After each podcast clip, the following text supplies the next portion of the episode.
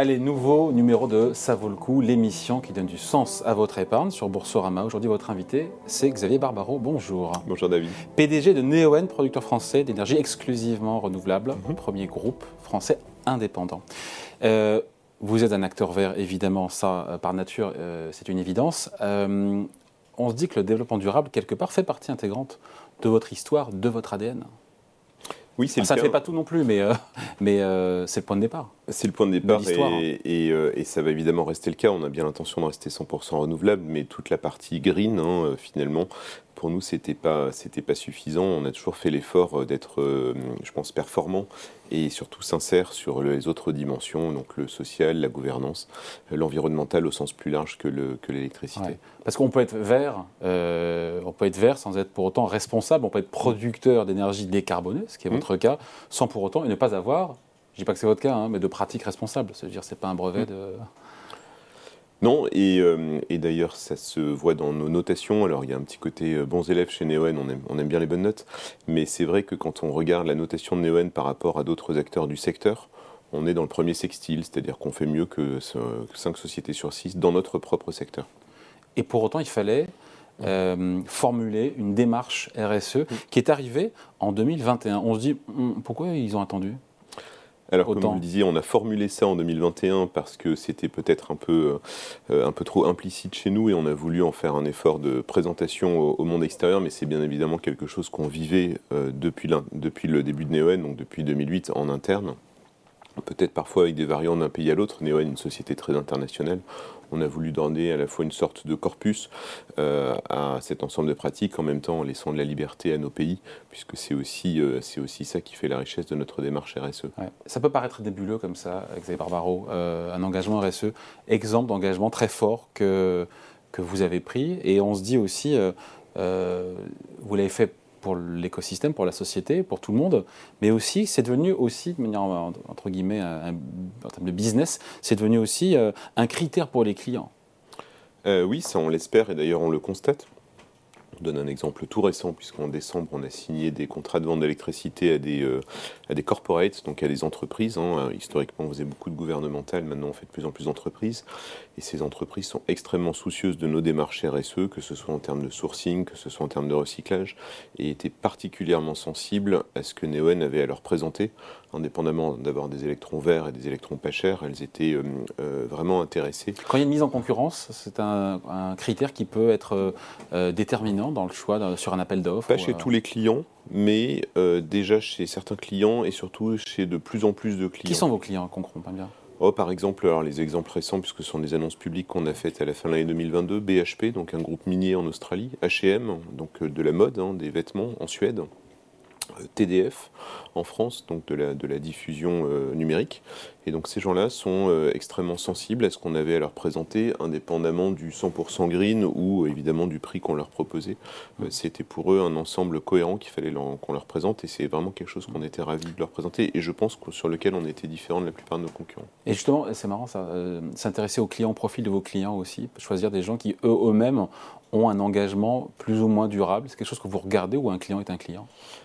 Je pense qu'il y, y, a un match naturel. Parce qu'il y a une question qui se pose sur la mode. J'ai entendu la mode, j'ai entendu le secteur euh, des mines. Enfin, voilà, il y a des questions aussi de, durabilité, de responsabilité pour ces euh, pour ces secteurs-là. Mais justement, nous, on est content de les aider euh, dans leur propre démarche RSE. Pour nous, on ne peut pas dire un client est un client, tout argent est bon à prendre. C'est pas ça notre démarche. Mais certains secteurs qui peut-être sont mal perçus, le fait que justement eux mettent la barre assez haut non seulement en termes de verdissement, mais de pratique RSE au sens plus large, eh bien nous, on, considère que c'est quelque chose euh, qui est bien et on est content de les soutenir dans cette mmh. logique. Même si leur trajectoire, certains considéreront qu'elle euh, n'est pas assez euh, poussée, qu'elle ne va pas assez vite, vous vous dites on accompagne on accompagne, on fait ça dans des volumes importants. C'est pas du greenwashing, hein, si c'est euh, si c'est votre question, parce qu'on parle de on parle de volume d'électricité important, on parle de contrats importants. C'est pas quelque chose qui est fait pour être joli dans le rapport annuel. Cosmétique. Ça leur coûte pour de vrai. Euh, peut-être par rapport à d'autres solutions plus immédiates, même si, comme on le sait depuis un certain temps, le renouvelable est désormais souvent la source d'énergie la moins chère. Mais par exemple, Pas moins cher que le nucléaire ah si, beaucoup moins cher que ah. le nucléaire, en tout cas beaucoup moins cher que le nucléaire amorti. Oui, que le, nouveau nucléaire est, hors de prix. On verra. Euh, écoutez, il paraît que le livret A de nos enfants euh, va finir par financer du nucléaire. Je sais pas. C'est pas encore fait. C'est pas encore fait. Je sais pas si ça finira dans des nouveaux Flamanville, mais, mais en tout cas, le, non, le renouvelable est moins cher que le, que le nucléaire. par exemple, H&M en Suède a voulu spécifiquement prendre du solaire, qui était peut-être plus cher que du que l'éolien, mais pour eux c'était important et donc on avait une solution pour eux. Bon, en quoi vous vous inscrivez chez Neoen euh, Plus dans le long terme que d'autres acteurs? Tout le monde dit on s'inscrit dans le long terme, c'est devenu euh, un mantra assez, assez, classique. En quoi c'est plus une réalité chez vous que chez les autres? Neoen euh, garde ses projets, donc on est un développeur de projets, mais pour notre propre compte. C'est-à-dire qu'à la différence de beaucoup d'acteurs du secteur qui sont souvent des promoteurs, pour reprendre une métaphore immobilière, et qui vivent de la revente de permis ou de la revente de centrales, chez Neoen on investit. Alors c'est une activité qui est évidemment assez intensive en capital, mais on s'inscrit dans la durée, et quand on parle de durée, c'est 20, 30, 40 ans. C'est-à-dire que l'effort qu'on fait pour être euh, au niveau de nos projets dans tous nos pays un bon voisin, parce qu'on est là pour 40 ans, euh, un bon industriel, puisqu'on s'attache déjà à travailler sur le recyclage de nos pales d'éoliennes ou de nos panneaux solaires, même si c'est pour dans 30 ans. Ça tient à notre modèle euh, et, à nos horizons de temps qui sont quand même très différents, beaucoup plus longs que ceux de nos concurrents. Un petit mot de l'intégrité, qui est une valeur fondamentale chez Neoen, mais là encore, beaucoup de boîtes pourraient prétendre aussi euh, incarner euh, cette valeur qui est évidemment euh, forte. comment ça se matérialise au quotidien? Parce que j'ai vu qu'il y avait une, une, charte qui doit être signée par les collaborateurs, mais oui, si la charte n'est pas respectée, il y a des sanctions il y a, des, il y a évidemment des sanctions. ça n'a jamais eu lieu, donc je pense qu'on a bien fait notre travail d'avoir les bonnes personnes bien formées et bien sensibilisées. Euh, donc on travaille nous dans un certain nombre de pays, y compris des pays qui ne sont pas faciles, peut-être parfois en Amérique latine, historiquement aussi euh, dans le passé en Afrique, même si c'est euh, si pas un territoire d'avenir pour Neon.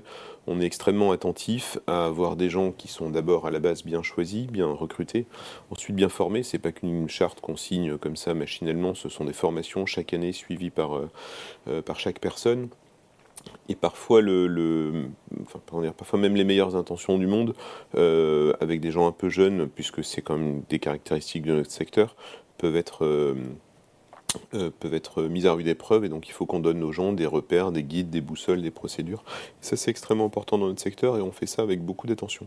On voit sur les images la construction et fabrication d'éoliennes. Il y a des sous-traitants, j'imagine. La charte, elle n'est pas signée par les sous-traitants, c'est juste les collaborateurs. Hein. Si, on reflète ça dans nos contrats. Ah, aussi. Euh, alors après, on n'a pas un pouvoir de police, donc il faut d'abord être sûr qu'on a des gens qui eux-mêmes signent ça sincèrement et, s'engagent dans ces démarches. Moi, je vais personnellement euh, visiter la plupart de nos fournisseurs, y compris en Asie. Enfin, ce sont des choses qu'on fait aussi régulièrement que possible.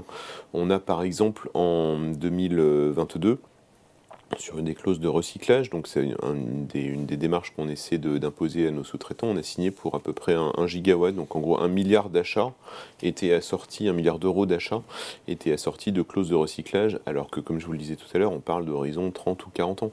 Donc ce sont des choses qu'on prévoit bien en avance, mais on s'y met dès aujourd'hui. Sur le recyclage, euh, comment ça se passe euh, On voit donc euh, les, pales mm. des éoliennes, on voit aussi, alors c'est pas du recyclage, on voit du ciment. Est-ce que sur le ciment, là aussi, il y a une, notion de, recyclage, d'émission de CO2 et, et, voilà, après, il y a aussi la question de quand vous restituez le terrain, je sais pas, au, bout de X dizaines d'années, je sais pas comment ça fonctionne. Et est-ce que vous le remettez en état ou pas Comment, quid du recyclage Enfin, il y a beaucoup de sujets. Hein, Nous, on prend des engagements euh, formels et financiers euh, des, provisions pour permettre ce recyclage. On essaie d'abord de se sourcer euh, avec du charbon, pardon, du, c'est-à-dire du, ciment bas carbone, parce qu'il y a effectivement du carbone dans le, dans, dans le ciment et donc dans le béton. C'est quoi du ciment bas carbone par rapport à du ciment? Eh ben, C'est des process industriels qui sont beaucoup moins énergivores et beaucoup moins donc, utilisateurs de CO2 que ce qui se faisait historiquement. Donc ça, c'est une première... Dans les proportions Ah oui, on arrive à, enfin en tout cas nos, partenaires industriels arrivent à justement utiliser beaucoup moins de, enfin euh, de CO2 à la fois dans le ciment, dans l'acier aussi, hein, puisqu'on utilise du coke, donc du, charbon pour faire de l'acier. Donc tout ça, c'est aujourd'hui euh, des choses qu'on essaie de traiter en amont, avant même de parler de recyclage.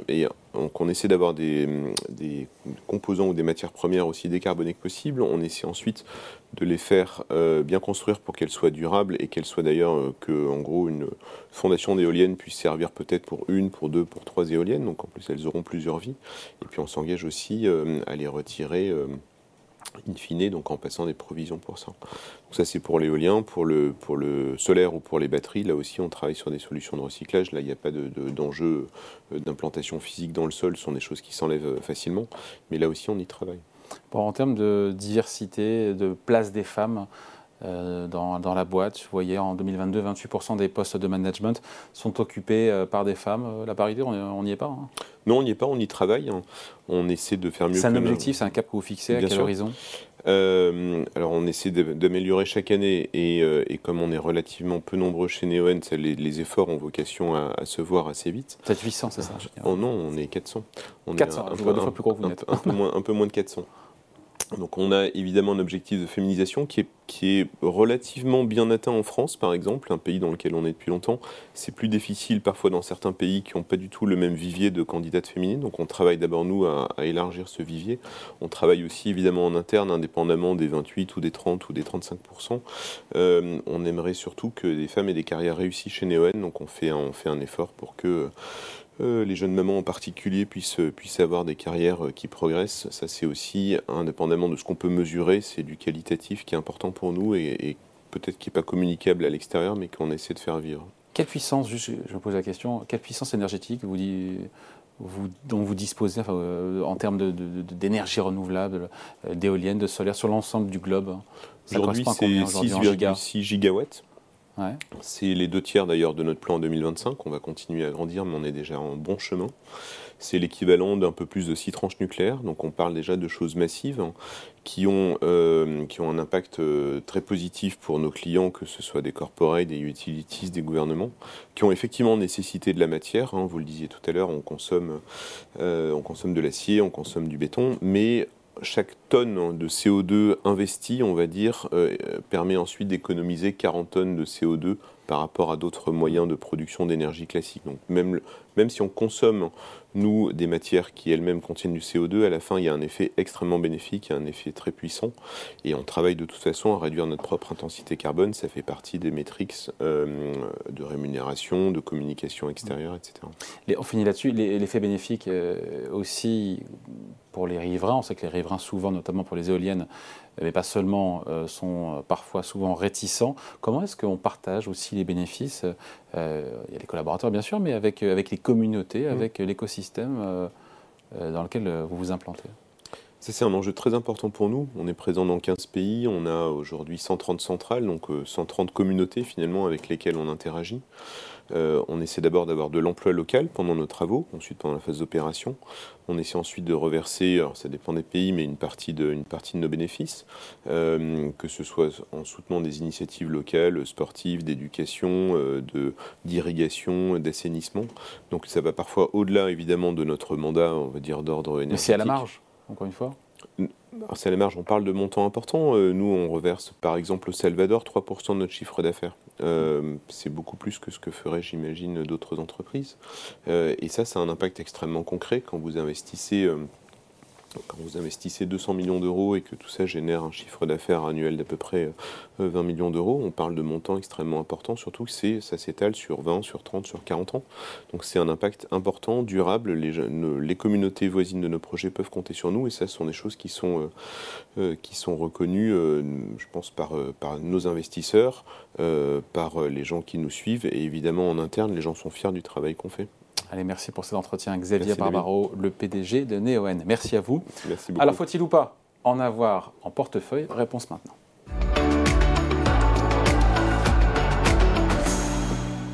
Et oui, c'est l'œil du gérant. Que dis-je de la gérante? Bonjour, Bonjour Nancy. Nancy Scribo, co-directrice de la gestion convertible chez Ophi Invest AM. Euh, c'est intéressant ce qu'on s'est dit, là, vous avez écouté dans la coulisse notre échange avec euh, le euh, PDG de Neoen. Très, très intéressant. Comportement ESG de Neoen, vous en pensez quoi? Avec les plus et les moins, évidemment. Hein. On se dit les choses. Oui, oui, oui, on se dit les choses, très franchement. Ben, chez Ophi Invest, donc, nous avons une étude sur les différentes sociétés et Neoen, qui est un acteur d'énergie renouvelable, donc indépendant, et bien évidemment euh, plutôt bien noté chez nous. Alors pour différents critères, hein, il y a beaucoup de choses qui ont été évoquées euh, juste, euh, juste avant. Alors déjà d'un point de vue environnement, évidemment, on est sur les énergies renouvelables. voilà. Donc les C'est facile de faire le job là. Exactement, les émissions, on est tranquille. Attention, euh, si la production est euh, très simple en émissions, ne, produit pas d'émissions, d'émissions de carbone, il faut faire attention à l'amont, et il en a un petit peu parlé, hein, Monsieur Barbaro en a parlé, l'approvisionnement, euh, et donc ils y font très attention, et ça c'est un point très positif de notre point de vue en tout cas. Donc ils sont, ils sont convaincants sur l'aspect amont Sur l'aspect amont, sur l'aspect aval, il a également mentionné tout ce qui était recyclage, et tous les contrats de recyclage qu'ils ont avec leurs différents fournisseurs. Donc ça c'est aussi bénéfique pour les rejets toxiques. donc là aussi c'est un point Ça c'est pour le pilier environnement. Exactement. Sur le social et la gouvernance. On peut évoquer la gouvernance d'ailleurs. Oui, bah, la gouvernance, allons-y. Euh, gouvernance, mais encore une fois, euh, plutôt, euh, plutôt très bien. Alors, deux points chez nous sur la gouvernance, la structure et le comportement. Structure, c'est respect des actionnaires minoritaires, plutôt, plutôt, plutôt bon dans ce domaine-là. c'est la diversité au sein de la société, plus de 40 nationalités, je crois, dans cette, dans cette société. c'est l'équité homme-femme, alors même s'ils ne sont pas encore arrivés à la parité, on y travaille visiblement et ça porte ses fruits. Et puis, euh, d'un point de vue euh, comportement, euh, ça a été mentionné également, la mise en place de la démarche RSE qui a été faite en 2021, la création d'un comité gouvernance et RSE, la création d'un poste d'une responsable RSE qui est directement rattachée à M. Barbaro. Voilà, tout ça fait que, au niveau gouvernance, on est relativement tranquille sur, sur. Il reste le S. Il reste sur le, social. Le social. Alors le social, deux points également. Un point très positif sur la formation des employés au niveau euh, de, la, de la corruption. C'est quand même un secteur qui pourrait avoir tendance, ou en tout cas sur, sur lequel on peut penser à un risque de corruption. Donc tous les employés sont formés. Euh, le peut-être le point, alors pas négatif, je oui, dirais. Oui, parce que pour l'instant, on est à l'école des fans, là, Nancy. Oui, oui, oui mais c'est pas négatif. Mais, eh, oui, mais c'est quand même un très très bon acteur euh, RSE aujourd'hui aujourd'hui en France. Donc, un point peut-être à à améliorer, euh, c'est la rétention des talents. Euh, on sait très bien que c'est un secteur euh, très, très qui, demande des technologies assez particulières, qui est en sans cesse évolution. Donc là, peut-être un risque sur la, rétention des talents. Il y a un, taux de rotation du personnel qui est un petit peu élevé ah. comparé à ses pairs. Parce que j'avais su avant, j'en aurais parlé. Exactement. Il va revenir l'ami euh, Barbaro. Bon, il faut, au final, on se dit quoi? Il faut en avoir en portefeuille et sous quelle forme? Parce qu'on a le choix entre l'action, l'obligation, voire même les obligations convertibles. Exactement. Ce qui est un animal assez particulier. Euh, oui, c'est un animal ce qu'on appelle hybride, alors euh, ça cadre bien avec le sujet. c'est un produit qui est à mi-chemin entre l'obligation et l'action. Et sa particularité, c'est d'évoluer en fonction du cours de bourse. Pour être très simple, si le cours de l'action ne bouge pas, voire baisse, notre obligation convertible va se comporter comme une obligation. Hmm. Remboursement, à maturité, en cash, tout va bien. J'évite de parler du cas défaut, évidemment, on parle des cas où on reste euh, dans une société qui, qui, tourne bien. Donc on a un coussin, un coussin, un coussin obligataire qu'on appelle qui à la euh, baisse quand le cours baisse. Exactement. Et quand le cours monte. Et quand le cours monte. On peut transformer l'obligation en action. Et vous avez tout compris. Et c'est exactement ça, la magie du produit. Mais pourquoi ne pas y aller sur, tout simplement sur de l'action ou de l'obligation pure? Pourquoi y aller en hybride, en obligation Parce que la volatilité est beaucoup moindre, puisque vous avez ah. du temps. Hein. c'est une obligation, donc en général c'est sur 5 ans. Donc vous avez du temps pour que la société, elle, s'installe dans son projet, développe son projet, se, diversifie ou, ou, euh, comme Neoen, euh, soit en expansion et en croissance euh, assez rapide. Et en fait, c'est un produit qui, sur toute la durée de, vie de, cette obligation convertible, va pouvoir performer et au final, et c'est ce qu'on espère, et c'est ce qui a déjà réussi avec Neoen, pouvoir être transformé en action. Voilà. On a tout dit C'est simple. Alors aujourd'hui, nous, nous sommes porteurs, non, on n'a pas tout dit, ah. porteurs d'obligations convertibles. non, non, non. Parce que, encore une fois, euh, Neoen démontre son, sa volonté de s'inscrire dans cette démarche RSE, a émis la première obligation convertible verte en Europe. Bond. Green Convertible Bond, exactement, en, 2020, euh, sur laquelle donc, nous sommes investis. Et aujourd'hui, c'est une obligation convertible qui a un profil tout à fait euh, correct, mixte, qui nous, produit, qui nous procure un petit peu de, de rendement, mais aussi de la performance action. Euh, et, quoi de mieux que, d'être positionné sur des, projets de long terme, sur une société qui, à notre sens, sera créatrice de valeur. Encore des progrès à faire sur euh, la place des femmes, on a vu. Hein. Oui, mais ça viendra. Notamment. Allez, merci beaucoup. Point de vue signé Nancy Scribo. Merci à vous. Merci. Ça vaut le coup revient la semaine prochaine ici sur Boursorama.